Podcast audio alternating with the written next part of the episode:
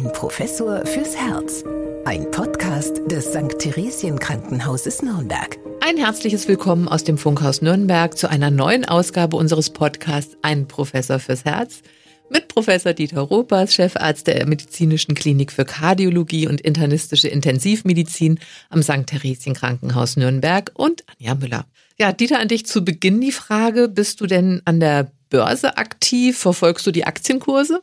Ehrlicherweise nicht. Ich glaube, wenn man da wirklich aktiv sein will und es verantwortungsvoll machen will, verantwortungsvoll, was seinen Geldbeutel betrifft, muss man wirklich sehr informativ damit umgehen. Also muss ständig Zeitung lesen und äh, ja, das Börsenblatt und was es da alles gibt. Also ähm, ich habe das irgendwie in der Schule mal gemacht, ja. Da gab es so eine Arbeitsgruppe, wo man so virtuell mit an der Börse spekulieren konnte. Und ich weiß, dass wir damals fürchterlich auf die Nase gefallen wären, wenn es wirkliches Geld gewesen wäre. Und das hat mich da ja so nachhaltig geprägt, dass ich mit der Börse eigentlich nichts zu tun habe. Also dann weißt du auch nicht, welches Unternehmen zurzeit die wertvollste börsennotierte Firma in Europa ist? Da muss ich passen. Äh, das ist tatsächlich das Pharmaunternehmen Novo Nordisk. Das überrascht mich jetzt nicht wirklich, denn Aha. die äh, sind ja sehr bekannt, äh, was den Diabetessektor betrifft. Und äh, da haben sie ja sehr viele innovative Medikamente in den letzten Jahren schon ähm, auf den Markt gebracht und ähm, einiges ist ja sehr spektakulär. Zuletzt ähm, ja entwickelt worden und darüber sprechen wir auch heute. Und es muss sagen, die sind auch so ähm, ja aktiv, dass man auch in den nächsten Jahren weiterhin viel erwarten kann von dieser Firma.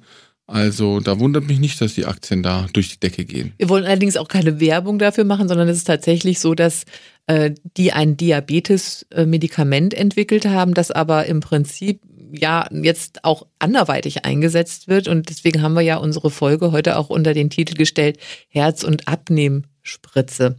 Und ähm, vielleicht kannst du uns mal sagen, dieses Diabetes-Medikament, was ist denn das für ein Wirkstoff, der da drin ist? Also der Wirkstoff, über den wir heute reden wollen, ist das Semaglutid. Das ist ein Teil einer Familie von Wirkstoffen, gibt es also mehrere das Liraglutid zum Beispiel, also, also Glutide im weitesten Sinne. Äh, das ist ein sogenannter, hört sich schwierig an, GLP-1 Rezeptoragonist und ähm, der ja, ist so ein Medikament, das ein Hormon ähnelt, das im Körper eben dazu führt, äh, dass zum Beispiel mehr Insulin sekretiert wird, also die Insulinausschüttung wird gesteigert, Blutzucker sinkt, äh, Aufnahme von äh, Glucose aus den Darmen wird etwas gehemmt, die eigene Glukoseproduktion ähm, in der Leber wird ähm, etwas gehemmt. Also ähm, mit anderen Worten, es ist im Grunde ein Diabetes-Medikament. So ist es auch entwickelt worden. Und das gibt es eigentlich schon seit einer ganzen Weile. Also Vorläufer von diesem Medikament sind schon seit 10, 15 Jahren unterwegs. Und man hat gesehen, dass es neben der äh, Diabetes-Einstellung, also der Blutzuckerregulation, eben auch sehr günstige Effekte auf das Gewicht haben kann, schon bei den Vorläuferpräparaten. Und jetzt ist eben das Semaglutid eben äh, nicht nur für die Blutzuckereinstellung, also als Antidiabetikum zugelassen, sondern auch ähm, als Präparat zur Gewichtsreduktion. Mhm. Da muss man übrigens sagen, weil ich das immer ganz gerne erzähle, ähm, diese Entwicklung dieser neuen Antidiabetika, das ist ein richtiger Krimi. Und äh, jetzt kann ich mal bei diesem Podcast ein bisschen ein Krimi erzählen. Mhm. Das mache ich jetzt ganz gerne. Und zwar ähm, haben ja in den letzten Jahren viele verschiedene Unternehmen auch verschiedene Wirkstoffklassen von Antidiabetikern auf den Markt gebracht. Und äh, da war Anfang des Jahrtausends eben eine Wirkstoffklasse mit dabei, die äh, war sehr erfolgreich, was die Blutzuckereinstellung betrifft und wurde auch vielfach angewandt von den ähm, Ärztinnen und Ärzten, ähm, weil sie eben sehr effektiv den Diabetes behandelt hat. Und dann stellte sich aber heraus, da hat ein Herr Nissen, der hat ähm, das herausgefunden, dass ähm, wenn man das einsetzt, dass dann mehr Herzinfarkte und Schlaganfälle auftreten. Und dafür wurde er ziemlich hart angegangen auf den Kongressen. Also man kann fast sagen, man musste da Personenschutz beantragen. Ja, also war für ihn kein Spaß. Jedenfalls hat die, diese Daten wurden dann überprüft von der amerikanischen Aufsichtsbehörde, der FDA.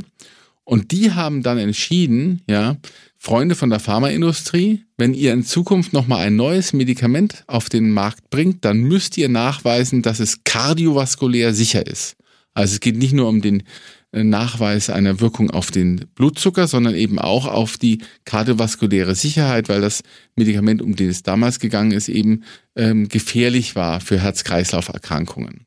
Und von dem Moment an mussten die Pharmafirmen eben ähm, große Studien machen, bevor sie mit neuen Medikamenten an, auf den Markt gehen konnten, die eben die kardiovaskuläre Sicherheit zeigen konnten. Und auf diese Weise sind eben auch die GLP-1-Rezeptoragonisten äh, insofern aufgefallen, als dass sie neben der Blutzuckerregulation nicht nur sicher sind, sondern eben auch positive Effekte auf zum Beispiel die Herzdurchblutungsstörungen hatte. Und das ist eigentlich ein, ein äh, sehr ähm, ja, gute Entwicklung und die haben wir letztlich den Herrn Nissen zu verdanken, der wirklich über zwei, drei Jahre keinen so großen Spaß hatte, weil er doch äh, von vielen Kollegen für diese Analyse der Daten damals äh, viel Gegenwind bekommen hat. Also ein kleiner Krimi zum, äh, zur Entwicklung der Antidiabetika, den ich hier gerne mal erzählen wollte.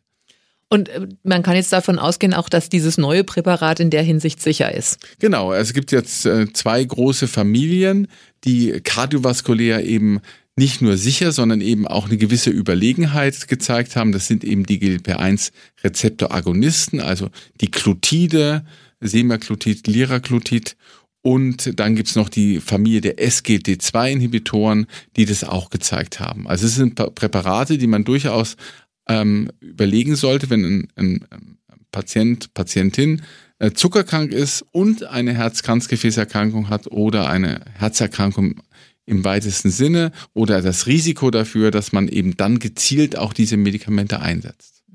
Kommen wir nochmal zurück auf dieses Semaglutid, was jetzt, wie gesagt, neu äh, auch als Abnehmspritze bekannt ist. Da ist es so, dass ähm, das ja zentral im Gehirn wirkt. Also man hat dann das Gefühl oder beziehungsweise im Gehirn wird gemeldet, man hat genug gegessen und, und die Patientinnen und Patienten spüren dann auch weniger Appetit, essen weniger und nehmen deutlich ab. Und ich sage mal, bei der Diabetesbehandlung spielt ja Gewichtsreduktion auch eine große Rolle. Also Patientinnen und Patienten, die Diabetes haben, sollen ja auch abnehmen.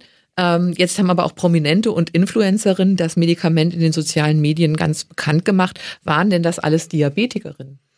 Nein, im Gegenteil. Die meisten von denen, die es bekannt gemacht haben, waren eben keine Diabetiker und das ist das Interessante an dem Medikament, dass eben das Semaglutid auch bei Nicht-Diabetikern ähm, sicher eingesetzt werden kann. Also die, die Angst, dass man dann in den Unterzucker kommt, die braucht man nicht zu haben, weil die blutzuckersenkende Wirkung gar nicht so sehr im Vordergrund steht, sondern wie du es gesagt hast, eben über die Gewichtsreduktion eben dann auch der Blutzucker besser reguliert ist.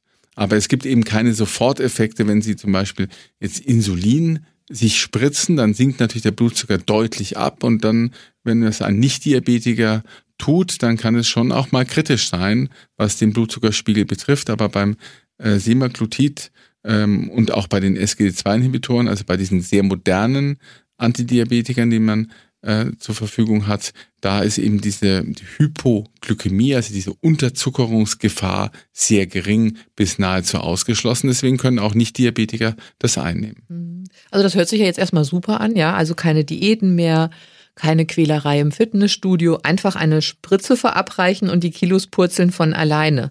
Ähm, wie viel Gewicht verliert man denn dadurch und in welchem Zeitraum? Also da gibt es ja gute Untersuchungen dazu. Man kann sagen, ganz grob geschätzt 15 bis 20 Prozent in einem Jahr bis 15 Monate. Also äh, das heißt, wenn jemand 100 Kilo schwer ist, dann hat er also in den Studien, die das untersucht haben, 17 äh, Kilogramm abgenommen in der Zeit. Also es ist ganz schön enorm, was man damit erreichen kann. Aber, das muss ich an der Stelle schon mal sagen, wahrscheinlich werde ich es auch noch einmal sagen, das ist natürlich ähm, ein äh, pharmakologischer Ansatz, der sehr hilfreich sein kann, aber der nie alleine ja angewendet werden soll, sondern es geht immer auch damit einher, dass man natürlich seinen Lebensstil ändert, dass man seine Ernährung ändert, dass man sich mehr bewegt.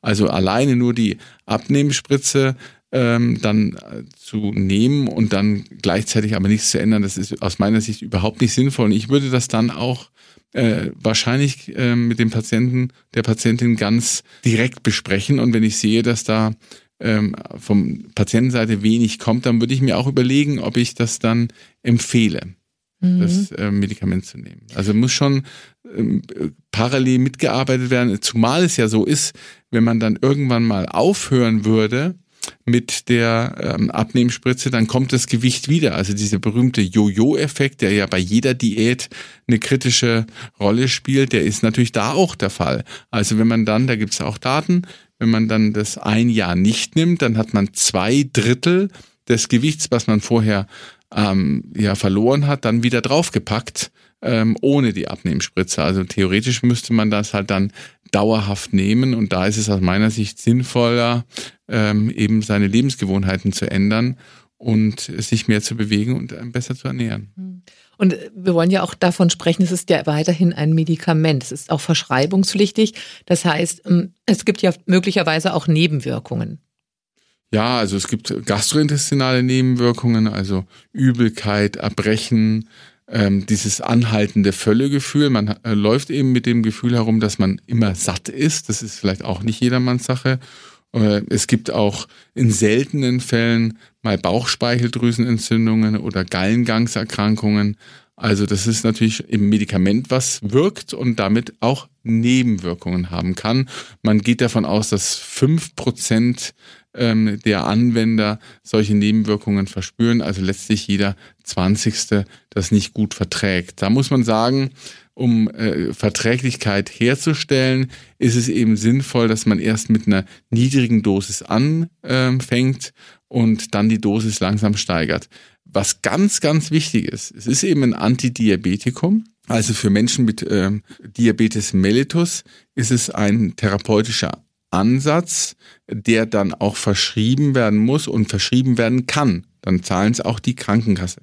Dann hat das Medikament einen Namen, das heißt dann im freien Verkauf Ozempic, ohne dass wir dafür Werbung machen wollen, hat mir schon gesagt. Es ist nur wichtig, in dem Fall auf, auf den Namen hinzuweisen, denn äh, wenn das Medikament angewandt werden soll, primär zum Abnehmen, zum Beispiel für Nicht-Diabetiker, heißt es eben anders, dann heißt es Vegovi. Und dieses Medikament wird von den ähm, Krankenkassen, von den gesetzlichen Krankenkassen nicht bezahlt, äh, weil es eben ein Adipositas-Medikament ist und die gesetzlichen Krankenkassen hier äh, die Anerkennung als äh, Erkrankung verweigern und damit auch die, äh, die Medikation eher als Lifestyle-Medikation sehen und eben die gesetzliche Krankenkassen die Kosten nicht übernimmt. Also auf der einen Seite haben wir das Ozempic für Diabetiker als ganz normales Medikament, was eben auch ersetzt wird von den Kassen und auf der anderen Seite das Vigovi zum Abnehmen.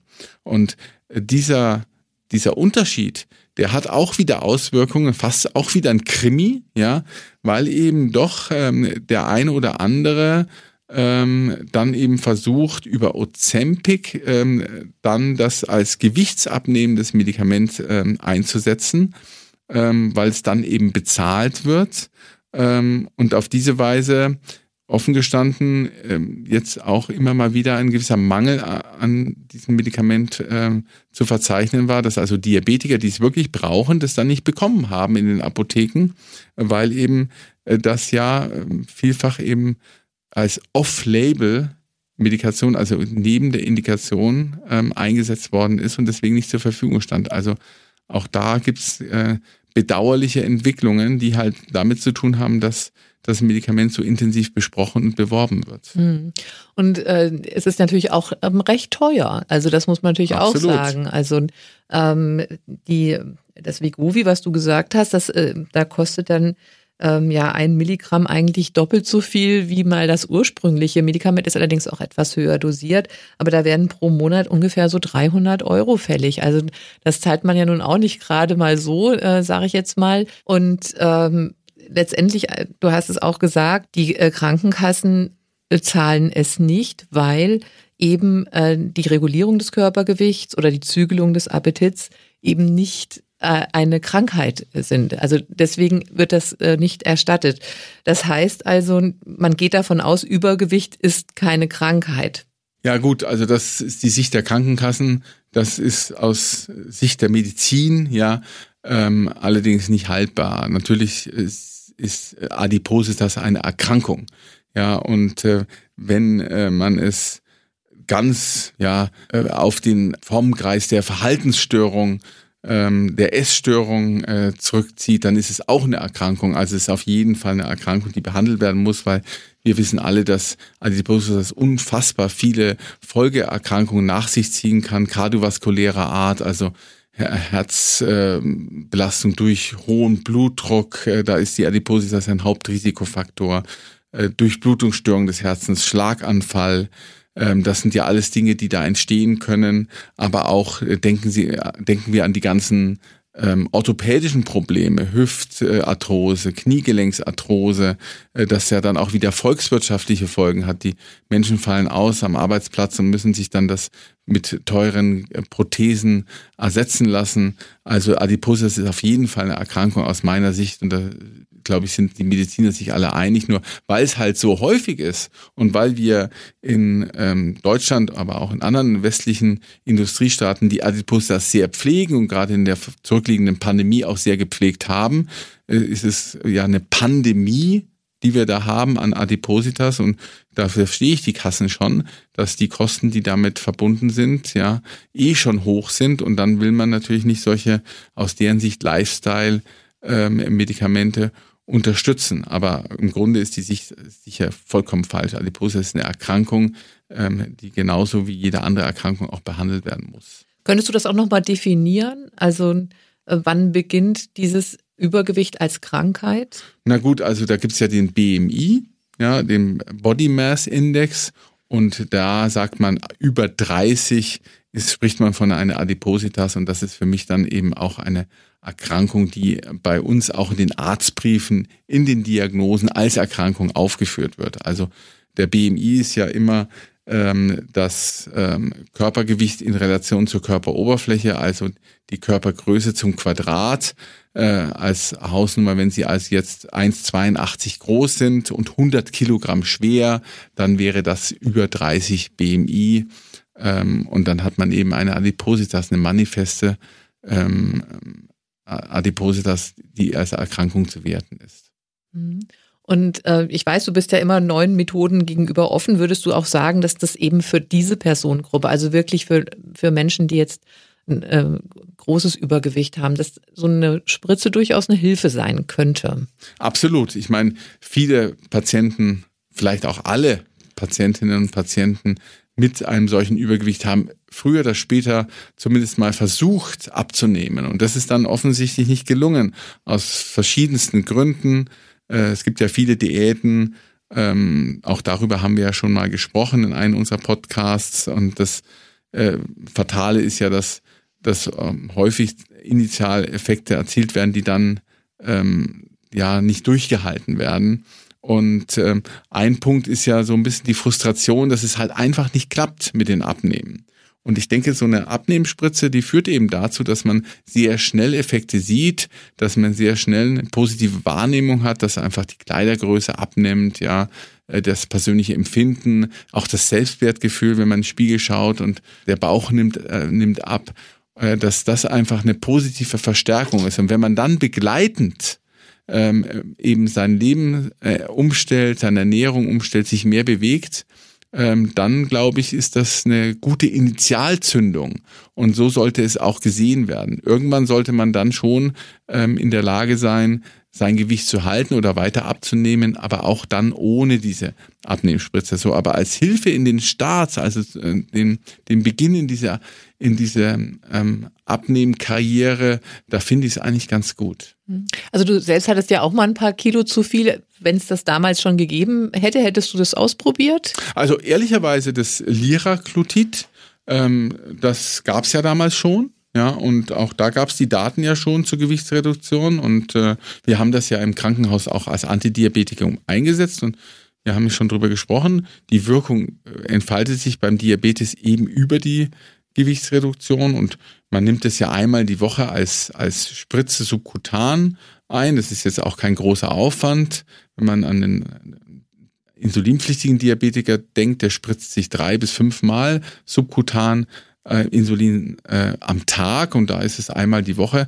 Ich habe damals, als ich äh, doch noch mit deutlich mehr Kilogramm unterwegs war, tatsächlich einmal drüber nachgedacht, ob ich das nicht machen soll. Mhm. Da bin mhm. ich ganz ehrlich, ja, weil ähm, das wurde in der, sagen wir mal, medizinischen Welt schon so ein bisschen diskutiert und ich weiß auch von Kolleginnen und Kollegen, die das gemacht haben. dass äh, ich habe es dann nicht gemacht, ja, weil ich schon so ein bisschen Respekt hatte vor solchen Dingen wie eben ähm, Bauchspeicheldrüsenentzündung und auch das die Idee, dass man halt immer mit so einem Völlegefühl herumläuft, das, das war mir irgendwo suspekt, ja, und habe da einen anderen Weg gefunden, aber ich habe tatsächlich drüber nachgedacht. Mhm. Also das ist jetzt für mich zum Beispiel auch unvorstellbar, dass ich irgendwie mir vorstelle, also ich würde jetzt ein Leben lang jedes Mal eine Spritze mir verabreichen, um das Gewicht nach unten zu drücken oder zu halten. Also da muss, wie du schon sagst, aber muss man ja irgendwie, das, das ist, ja, es ist bequem, ja, aber muss doch irgendwie einen anderen Weg finden, also für sich selber auch. Also das erscheint mir jetzt für mich persönlich tatsächlich kein gangbarer Weg. Wie du, wie du schon gesagt hast, ja, vielleicht am Anfang, damit man über diese Frustrationsschwelle hinwegkommt. Aber was müsste man denn, und du hast ja dein Gewicht auch gehalten, jetzt ähm, dein, dein gutes Normalgewicht, was müsste man tun, um praktisch nachhaltig dieses Gewicht zu halten? Also man muss eben parallel zu der Abnehmspritze muss man halt eben gucken, dass man ähm, sich regelmäßig äh, bewegt. Und ich habe ja auch schon in der Vergangenheit immer wieder gesagt, ich spreche hier von Bewegung und nicht von Sport, weil Sport dann schon wieder viele abschreckt, gerade äh, die, die eben eine entsprechende ähm, Übergewichtskarriere hinter sich haben, die sind dann bei dem Wort Sport äh, in der Vergangenheit vielleicht auch sehr frustriert worden. Deswegen Bewegung ist das eine, mindestens äh, fünfmal die Woche 30 Minuten, das ist immer drin. Man, es gibt niemanden, der so viel zu tun hat, dass er diese 30 Minuten am Tag nicht, nicht übrig hat und natürlich auch äh, die Ernährung umzustellen auf eine gesunde, ähm, mediterran orientierte Diät, wie wir es ja immer schon besprochen haben. Vielleicht auch ähm, mit Diäten, die einen vielleicht im, zu einem passen, die man ins Leben, ähm, in sein tägliches Leben mit einfließen lassen kann, begleiten. Und äh, das ist ja so, wenn Sie, wenn dann die die Kilos purzeln, auch mit Hilfe der Abnehmspritze, dann ist die Bewegung leicht, dann wird man aktiver, äh, dann ist man eben auch selbstbewusster und dann das eine eben verstärken und das andere dann reduzieren, bis man eben auf diese Spritze ganz verzichten kann. Das ist der ideale Weg und ich kenne auch einige, die das ganz gut hinbekommen haben. Tatsächlich setze ich das ja auch in meiner Sprechstunde ein und da habe ich hier und da schon sehr überraschende, weil das hätte ich den, den Einzelnen gar nicht zugetraut, muss man auch mal sagen, ja, Erfolge gesehen, äh, wobei eben das die Hilfe war, in diese, in diese, ähm, diesen Weg zu gehen, da erstmal als Eintrittspforte und das hat ganz gut geklappt. Und damit sind ja auch die Herzerkrankungen, der Blutdruck viel besser einstellbar, als es vorher ist. Also ich bin jetzt durchaus jemand, der sagt, ja, das ist ein sinnvoller Ansatz, aber eben nur als ähm, Einstieg und nicht dauerhaft und lebenslang nicht als Lifestyle-Medikament, dass man sagt, ja, das spritze ich mir jetzt und ändere gar nichts. Ja, ähm, das gibt's ja auch beim Cholesterin. Da gibt's ja auch sehr teure Medikamente, die man sich einmal im Monat oder sogar nur einmal alle sechs Monate ähm, spritzt. Ja, und wenn man dann sagt, okay, und ich ändere mein Leben nicht und äh, meine halt keine Diät, was soll's? Das wird ja jetzt gesenkt durch die Spritze. Das ist ein Ansatz, den ich nicht nachvollziehen kann. Und der wird dann auch, da bin ich jetzt auch mal eisenhart von mir nicht unterstützt. Wenn ich sehe, ein Patient äh, begreift das so, dann, dann kann ich ihn das eigentlich nicht verantwortlich verschreiben. Mhm. Und wer jetzt unseren Podcast jetzt heute angehört hat und ähm, ja jetzt abwägen will, äh, der diskutiert das mit seinem Hausarzt dann oder? Genau, also das ist ja ein Medikament, was verschrieben werden muss. Das braucht ein Rezept, ja. Ähm, und ähm, es gibt da ja auch diese also wer zum Beispiel über 25 Prozent BMI hat, äh, Body Mass Index und eine kardiovaskuläre Erkrankung oder ein entsprechendes Risiko, der kann es sich auch schon verschreiben lassen, über 30 Prozent dann auch ohne weitere Erkrankungen.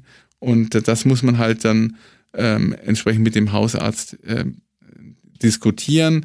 Meine Empfehlung, wie gesagt, ist, dass man mit der niedrigen Dosis anfängt, nicht gleich mit 2,4 Milligramm in der Woche, weil man dann eben doch ein erhöhtes Risiko von Nebenwirkungen hat und das dann halt langsam steigert.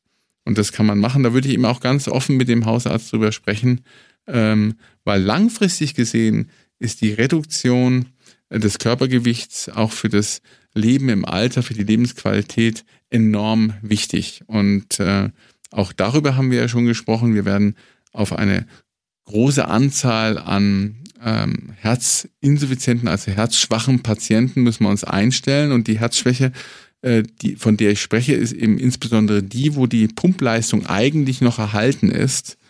Ähm, und diese Form der Herzschwäche, die wird halt außerordentlich unterstützt durch Übergewicht.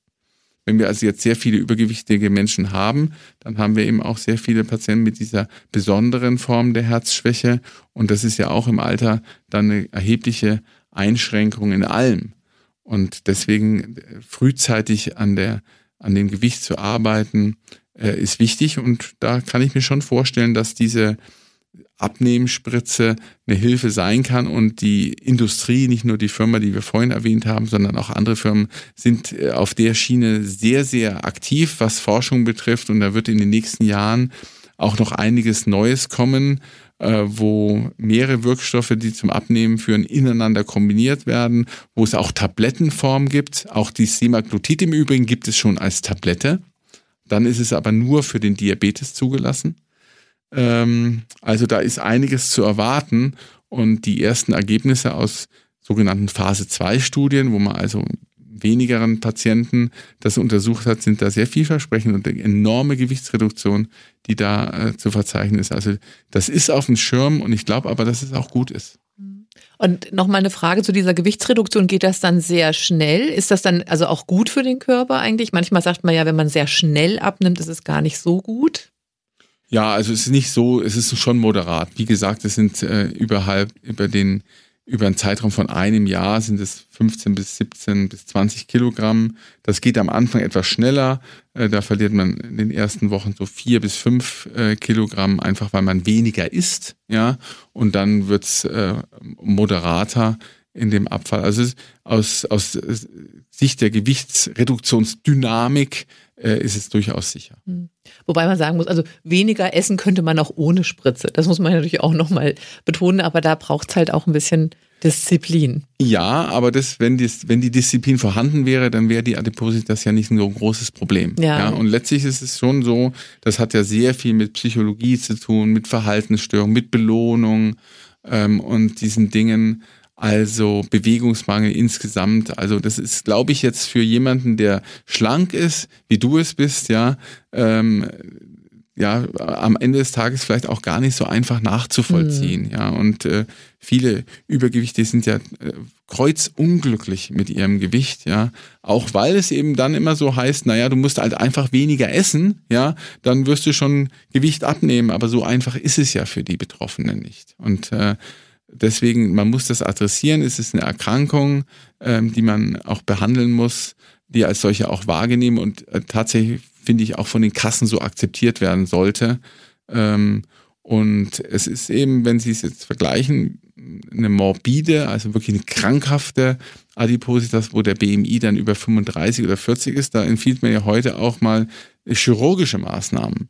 Also, dass die Magenverkleinerung, Magenbypass, solche Dinge ähm, Magenballon. Und das ist alles etwas, was es vielleicht nicht braucht, wenn man nur frühzeitig schon gegensteuert. Und da ist eben die Abnehmspitze, glaube ich, äh, ein guter Weg. Aber letztendlich, ja, ich gebe dir recht, natürlich, wenn man normalgewichtig durch die Welt läuft, man kann es dann manchmal nicht so verstehen. Aber äh, letztendlich ist es aber auch wichtig, dass wir einfach auch schon bei Kindern und Jugendlichen anfangen, Bewusstsein zu wecken, auch ähm, das Übergewicht erst gar nicht entsteht bis ins Erwachsenenalter hinein.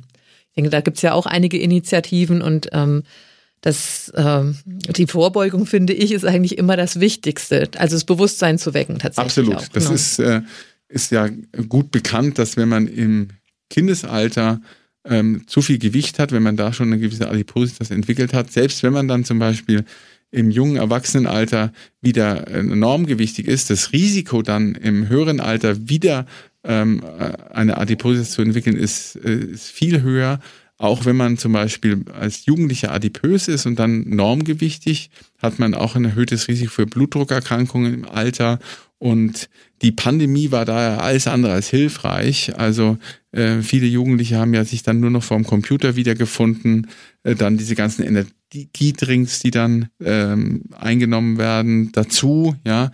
Dann, was im Schule als erstes ausfällt, ja, wenn Unterricht ausfällt, ist der Sportunterricht, ja.